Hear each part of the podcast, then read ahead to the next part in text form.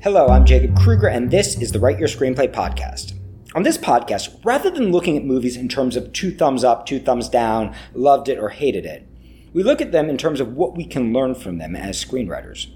We look at good movies, bad movies, movies that we loved, and movies that we hated. This podcast is provided totally free with no outside advertising, so if you enjoy it, please make sure to subscribe on iTunes and write us a review. You can also find a transcript of this podcast on our website, writeyourscreenplay.com. This week, we're going to be talking about Eric Heisserer's script Arrival, and I'm really excited to talk about this film. It's a beautiful thing when you see a friend create something that is such a pure expression of who they are. I'm lucky to count Eric among my friends, and I'm really proud of him for this movie. Beyond the superb quality of the film. One of the reasons that I'm really proud of Eric, and one of the reasons that I think Arrival is so valuable for emerging screenwriters to look at, is the process by which Eric wrote it. Now, Eric, if you don't know, is a pretty big time writer. He writes a lot of horror movies. He's written for the Nightmare on Elm Street and the Final Destination franchises, and he just had a big hit with Lights Out earlier this year. Eric is not a guy who needs to write scripts on spec. He is not a writer who needs to go out and write a movie that he's not getting paid for. But Eric made a really bold choice.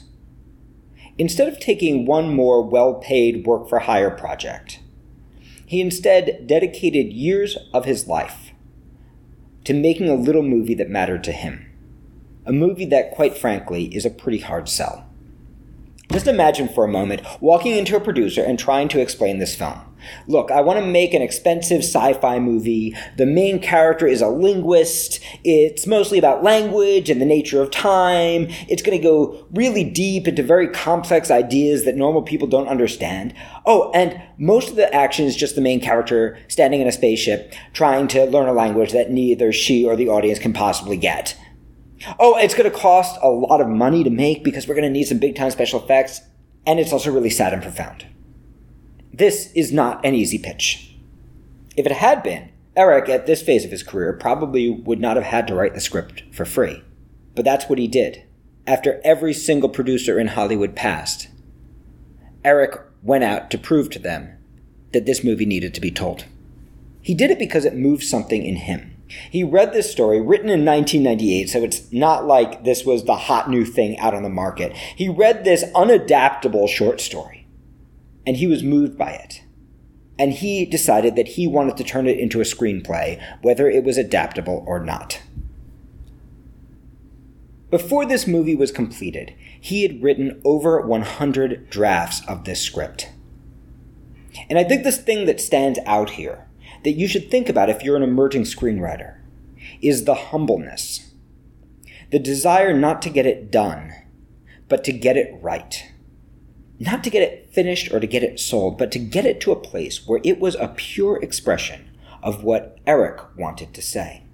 So often, when I work with young screenwriters, they are rushing through the process of screenwriting. They're either going out looking for the hot idea that they know they can sell, which we all know rarely turns out to be the one that actually does or they're rushing to complete the idea just to get the script on the page, following some bullshit commercial formula, trying to sell out or blow things up or save the cat or do whatever they've been taught by a screenwriting book. They're rushing through the process looking for that quick payoff. If you are one of those writers, if you have made that mistake, I want to suggest to you that you take a page from Eric Heisserer. Rather than looking for the script that you think you can sell for a lot of money, Look for the script that you would be willing to write for free. Instead of looking for the formula that you've seen before in other movies, look for the question that you wish you had an answer to. Rather than rushing through your script to try to get to the end, allow yourself to slow down, writing a hundred drafts if necessary. Allow yourself to slow down and step into each character and each moment until you have the script that you want to write on the page exactly the way that you want to write it. In Eric's case, by following his heart rather than his business mind, building the structure around the questions that he wanted to explore, rather than around the formulas that commercial movies tend to rely on. And by writing the script that he was willing to write for free, rather than the one that he would happen to be paid for, it looks like Eric has not only created a total hit feature film, but is on the short list for Oscar contenders this year. For you, as an emerging screenwriter, this is even more important. At the end of the day, if he wants to go Hollywood, Eric has a bunch of franchises he can fall back on and a proven track record as a horror filmmaker. Eric doesn't need to break in and he doesn't need to prove himself to anybody. Yet, rather than coming with the attitude of, if they're not going to pay me for it, I'm not going to do it, he took the idea that no one could believe in, that every studio passed on, and showed them how beautiful it could actually be. Here's the amazing thing about screenwriting. Absolutely nobody knows what is going to be a hit, and absolutely nobody knows what is going to sell. There are a bunch of people who pretend that they know, but the truth of the matter is that Hollywood is like high school. Fads come in and fads come out, and by the time you are done replicating what you're seeing on the screen today, you will already be light years behind. Because the movies that you're seeing on the screen today are actually the scripts that sold two years ago. The trends that you're watching in theaters today are actually the trends that passed two years ago in Hollywood. And by the time you've copied those trends, you're not two years behind, you're probably three. If you're Eric Heisserer, you have a big time agent who can whisper into your ear and go, hey, this is not hot right now, or hey, this is. But if you're a young writer, you probably don't even have that agent. You don't have the person who's on the phone all day following every trend at every moment. That means you have to rely on yourself. And sometimes relying on yourself means taking an improbable idea rather than one that seems like a hot one. As an emerging filmmaker or an emerging screenwriter, oftentimes the script that breaks you in is not the one that sells. Oftentimes, the script that breaks you in is the one that other people are afraid to write, or that producers are afraid to make. In Eric's case, the script that moved him to the next level in his career was the one that people were afraid to make, the one that people were afraid to pay him to write, despite his constant success in the box office. The script that moved him from a hugely successful commercial horror screenwriter into an elite Oscar worthy screenwriter was not the script that everybody thought was going to get made. It was the one that other people had so little belief in that even when this hugely successful screenwriter brought them the idea, they still weren't ready to make the investment. They had to see the execution. So often, the script that breaks you in is just not the one that everyone's clamoring for. Because so often, the things that everyone is clamoring for are already cliche. The things that are hot right now are often cliche. And the problem with writing a script that's cliche is that everybody else is writing it too. The problem with following a structure that everyone else is doing is that everybody else is doing it. That makes it really hard to distinguish yourself. Eric could have spent a lifetime writing horror movies and making lots of money. Truthfully, Eric's always been an artist, and even his horror movies have his personal stamp on them. But even for him, in order to distinguish himself, in order to show that he was not just another successful horror writer, that he was in fact an artist worthy of Oscar contention, worthy of writing important, deep, and poetic films. He had to do the script that people didn't believe in. The one that his agents thought he was crazy for writing. The one that at that time only made sense to him. He had to do it in a way that didn't conform to the standard sci fi formula, that isn't filled with big explosions and chase sequences and special effects that's actually a pretty small character driven drama, woven into some really gorgeous sci fi imagery. As an emerging screenwriter, even if you follow the exact same formulas that all the commercial movies you see in the theaters are following, the problem is that you can't compete. Not on that level. The chances are that your craft simply isn't as good as the craft of someone who's been doing this for 25 or 30 years. And even if your craft were that good, if you're following that formula, you're competing with thousands of screenwriters with scripts that are all just like yours. And a lot of those professional screenwriters are going to have credits and agents and managers and lawyers that are much, much more powerful than yours. They're going to have relationships and contacts and friends in the industry, which means if you really want to break into this business, you just can't do what everybody else is doing. You have to do what Eric Heisserer did and invest in the movie that you want to tell the structure that fits not any movie, but that movie and that movie alone. And that begins with writing a script that you're willing to write for free. If the story that you're writing, the characters that you're exploring, the questions that you are looking at are not important enough for you that you'd be willing to do them for free, I would highly recommend doing something else. Because the truth is that almost any other job, if you pour the number of hours into it, if you pour the number of hours into your day job that you pour into a screenplay, you will probably make a lot more money. The truth is, most screenplays do not sell. Even many screenplays that break you in don't sell. What a screenplay that breaks you in usually does is it grabs a producer by those designer lapels and shakes them and says, Hey, pay attention to me. This is not something you can get from somebody else. This is a writer worth taking a risk on. Oftentimes, those are not the scripts that make you a lot of money. The script for Arrival paid Eric Heisserer, even at the point it was greenlit, significantly less than he would have made writing a standard run of the mill horror movie. What it did do was break him into the next level of his career, just like you're trying to break into the next level of your career. That means it has to be worth it, whether it sells or not. Even if this one doesn't work out, even if the next one doesn't work out, even if the one after that doesn't work out, the process needs to be worth it. Which brings us to the structure of Arrival. There's a really beautiful question at the center of Arrival. It's a question that Eric is asking himself as a screenwriter, a question he's asking us as an audience, and a question he's asking his main character, Louise Donnelly, played by Amy Adams, as a character. If you knew exactly how your life was going to turn out, and you knew it was likely to be painful, would you do it anyway? Or would you change? This, of course, is the question that Amy Adams' character asks Jeremy Renner's character, Ian, at the end of the film. And Jeremy Renner's character has a really beautiful response. He says, I guess I would say what I feel more. I think this is probably the best advice that you can take as a screenwriter from Arrival. Being a screenwriter is not about following a formula. Being a screenwriter is about putting yourself on the page. It's about exposing the vulnerable part of you. It's about putting your feelings and your emotions into screenplay form.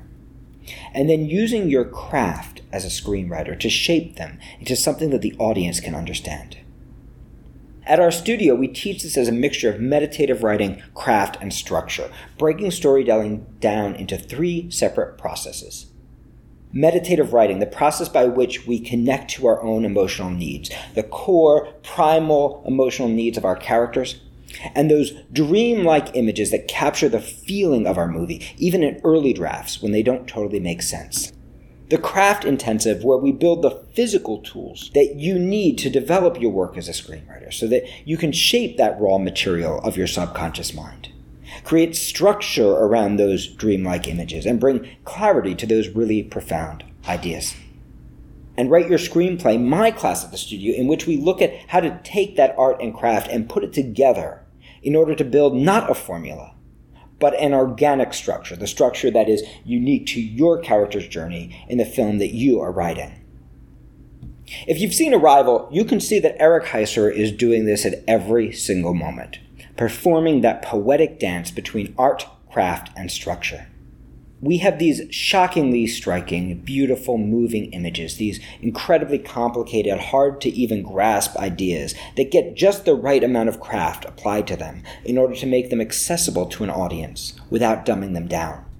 We have profound, primal, emotional needs and emotional themes driving our character, that meditative writing, which then gets shaped by craft into a form that we can understand.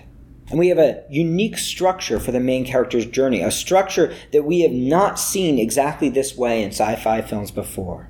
A structure where even the normal relatable elements get played out in an entirely different way. We have a story that was worth telling for Eric even if he had to tell it for free, that was worth getting made for Eric even if he had to do it for very little money.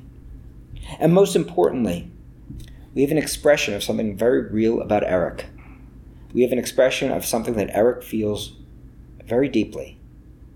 And what's beautiful about that is that that feeling moves us too. The structure of your character's journey is really not much different than the structure of your journey as a writer.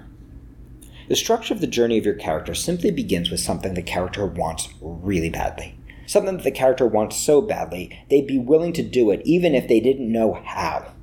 Even if it was never going to pay off. Even if the journey, in fact, were the destination. Something that is so important that it would be worth pursuing even if there was very little chance of getting it.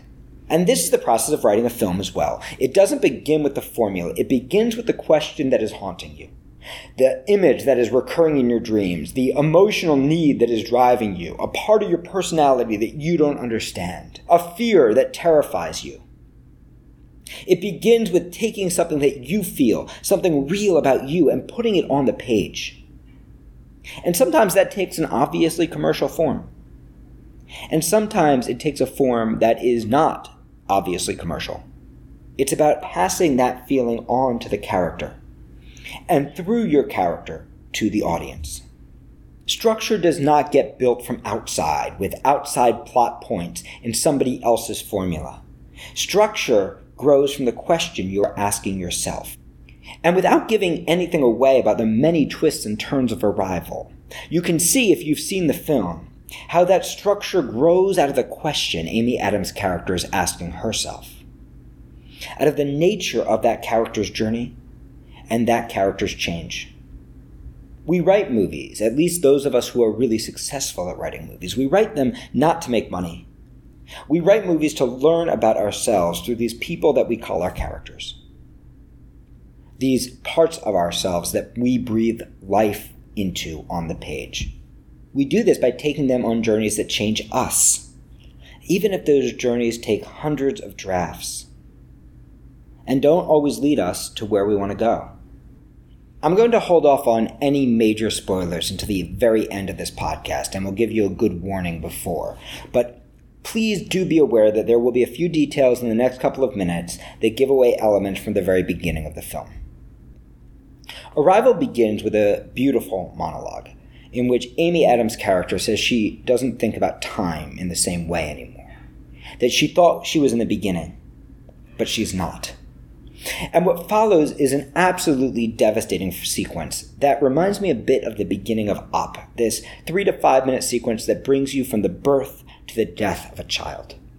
Through all these beautiful moments of a mother's life and this crushingly painful loss. We're watching that story unfold in a version of a flashback, bouncing back and forth between the arrival of the aliens and these strange and painful memories. And you can see structurally that there's a parallel here between two similar events. These two life changing events that seem to happen for no discernible reason. Events that don't seem to make sense. Events that change everything. The death of a child. The appearance of these aliens. Then, as Amy Adams interacts with these aliens, what she discovers is a language. A language that does not look at time the same way that we do.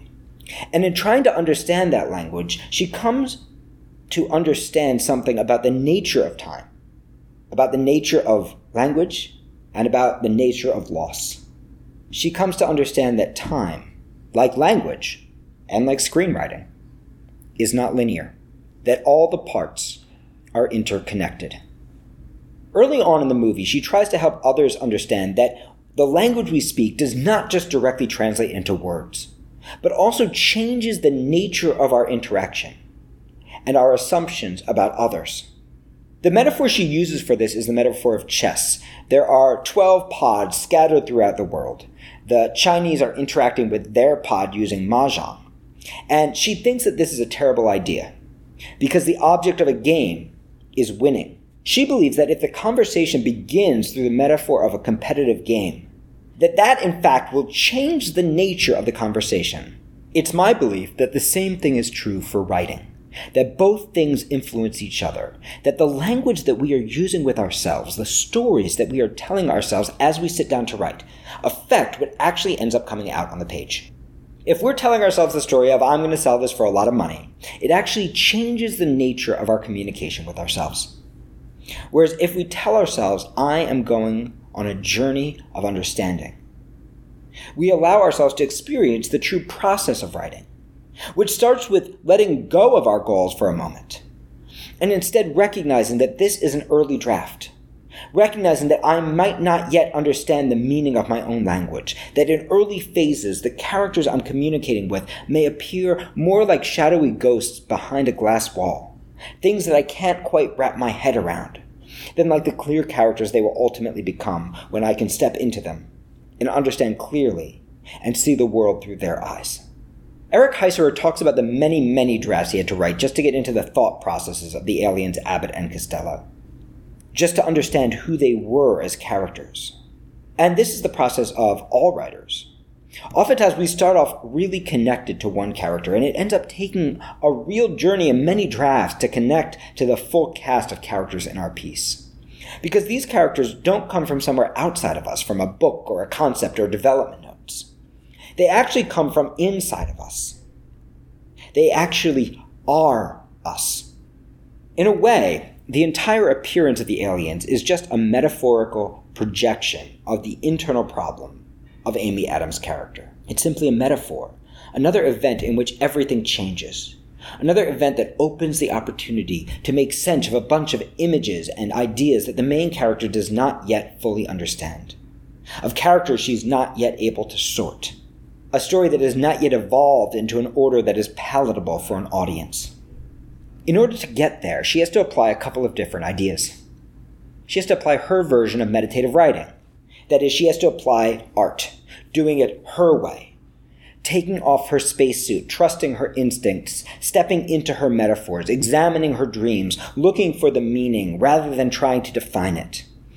Recognizing and accepting that their word weapon might not be her word weapon, recognizing that at the beginning, before the vocabulary of the story is built, things may be murky or unclear. Tapping into the things that are most resonant and letting go of the ones that seem forced or imposed or suggested by voices outside, all those other arguing voices in the room. The second part she has to apply is craft. She has to apply her mastery of the tools of her trade, looking closely, looking more and more and more closely at the images and the metaphors, coming up with the unique ways to apply her craft to this specific problem. And the last piece she has to put in place in order to take herself on this journey is the part called structure. She has to take all these disparate elements that don't seem to make sense, that are not, to use the language of the film, yet communicating with each other, and keep on pushing on them, not to impose order, but to discover the order that is already there. The journey of Amy Adams' character is the journey of a screenwriter, using language to look at questions to which we don't yet know the answer, and then looking for a way to present those ideas to an audience that can take them on the journey as well, that can actually change who they are through the nature of the language that we use. Our language and the metaphors of our films have the power to change us. They change us as writers and they change us as audience members. They shape the conversation and the way that we see our world. They shape our trust in our institutions or our distrust of them. They shape the way that we see heroism and the way that we see cowardice. They shape the way we see inclusion or exclusion, the way we deal with our fears and open our curiosity. The language that we use as screenwriters changes our audience. And the wider the audience for your movie, the more people you have the ability to affect. That's why we, as screenwriters, particularly if we're writing movies with mass appeal, if we're writing action movies, horror movies, thrillers, sci fis, fantasies, romantic comedies, and of course television, we have such a responsibility. Because the language that we use as we write changes us and the language that we present to our audience changes them. Our movies teach people how to live and how to interact with the unknowns of their lives. In this way, every movie is a political movie. We're finding ourselves in times right now in which people are not talking to each other. Just like the characters in Arrival, we're living in times in which people with opposing viewpoints are cutting each other off from their Twitter feeds and their Facebook accounts, rather than finding ways to have a dialogue. Rather than asking the question of what don't I understand, we're moving towards a society where everyone assumes they have the only answer, where we believe that our language is linear and stable, rather than circular and ever changing like the language in Arrival. As screenwriters, we have a responsibility to open the dialogue. If we write big budget movies with simplistic themes and easy answers, we shape our audiences to expect simplistic themes and easy answers. If we build movies that demonize people who are not like us, if we build movies that demonize the other and suggest that the good guys are 100% good, we teach people to fail to look for the flaws in themselves and to fear those who are different. We have the ability as writers to shape the world because we have the ability as writers to shape the dialogue, the language which is used, the metaphors which shape our lives. Even if you're not into all this political stuff, the language that you use shapes you. If you start with a question rather than an answer, if you start with something you want to explore rather than a moral, if you start by looking for the things you don't understand rather than controlling the things you do, the process of writing is going to take you on a journey. Now, I've avoided spoilers up until now, but I have to warn you that there are finally spoilers ahead. So if you have not yet seen Arrival, you may want to pause the podcast here and come back after you've seen the movie. Halfway through this film, both our main character and we, the audience, start to realize that we don't actually understand the story we've been witnessing. That just like the army and the interpreters and the scientists all over the world, we don't actually know the story we're telling that instead we're trying to figure it out. Oftentimes, when we have a movie with a trick ending, and Arrival certainly has a couple, we hold off on that trick ending until the very end. We become so concerned about manipulating our audience and holding off on the big surprise that we forget to step honestly into the character. But Eric Heisserer does something really brave in this film. He starts letting the cat out of the bag right around halfway through the movie. We've been watching the main character have these flashbacks, and we think these are flashbacks of the past. These flashbacks are hard to understand because they have imagery that relates to the imagery she's seeing in the present. And we're trying to make sense of it. Is this present some kind of manifestation of her past? Do the answers to this present somehow lie in the past? Is the experience she had losing her child somehow going to be the key to unlocking the story with the aliens? We are seeing the movie through her eyes and piecing it together just as she's piecing it together. Because nothing in this movie is built the way we expect. Because if it had been built the way we would expect, it would have been a lot less exciting and a lot less moving. It works because it's not following the same formula that we've come to understand from other movies in the genre. Halfway through Arrival, this child that we've been seeing all these flashbacks about, this beautiful, painful, and sad relationship, this terrible loss that we believed our main character is grieving, Halfway through the movie, our main character asks, Who is this child? And we start to realize she doesn't know. A little later on, she has another flashback in which her child tells her, after the divorce, that her father doesn't look at her the same way anymore. Amy Adams' character explains to her daughter that there was something that she knew that the father didn't, something about a terrible disease. And we realize that Amy Adams knew from the beginning that this girl was going to die and chose to have the baby anyway. The daughter's response is even more devastating. She confides to her mother that her father said her mother made the wrong choice. Amy Adams' character comes out of that flashback, and again, we still think that this is a flashback from the past. She comes out of her flashback and she says, I just figured out why my husband left me.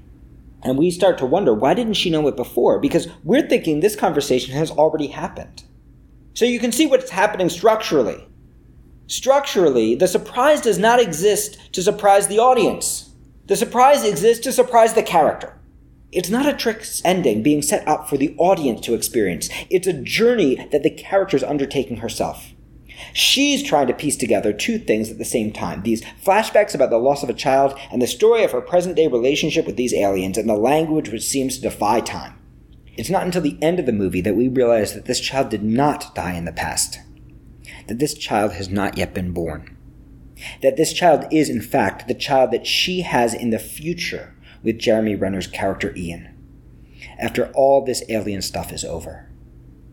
That she makes the decision to have the child even knowing that the child is going to die, even knowing that it's going to cost her her relationship with Ian even knowing that one day he is going to leave her. It's a journey about fate and free will happening at the same time, about past, present, and future influencing each other. it's a movie about the journey of a writer. As screenwriters, our movies do not always unfold to us linearly, and they don't always unfold to us in an orderly way if we're actually allowing our instincts to guide us, if we're actually recording the things we see, feel, and hear, if we're actually doing this dance between meditative writing, craft, and structure, our movies don't always present themselves in a linear order and they don't always make sense. Oftentimes, our urge, like the urge of the CIA director or the army colonel played by Forest Whitaker, sometimes our urge is to force order onto the chaos, to make the thing that came to us conform to what we expect it to be, to make it conform to what we've seen in the past. But the real journey of a great screenwriter is like the journey of Amy Adams' character. To accept that this may not be coming in the order that we expect that what we think is the past might be the present, that what we think is the present might be the future, that we are looking for the elements through which we discover our structure, rather than controlling and plopping our characters into a plot that we've developed for ourselves. Sometimes this leads to beautiful screenplays, and sometimes this leads to beautiful careers. And sometimes this leads to screenplays that die along the way, to characters that enter our lives and leave them too early that don't ever get the chance to fully bloom.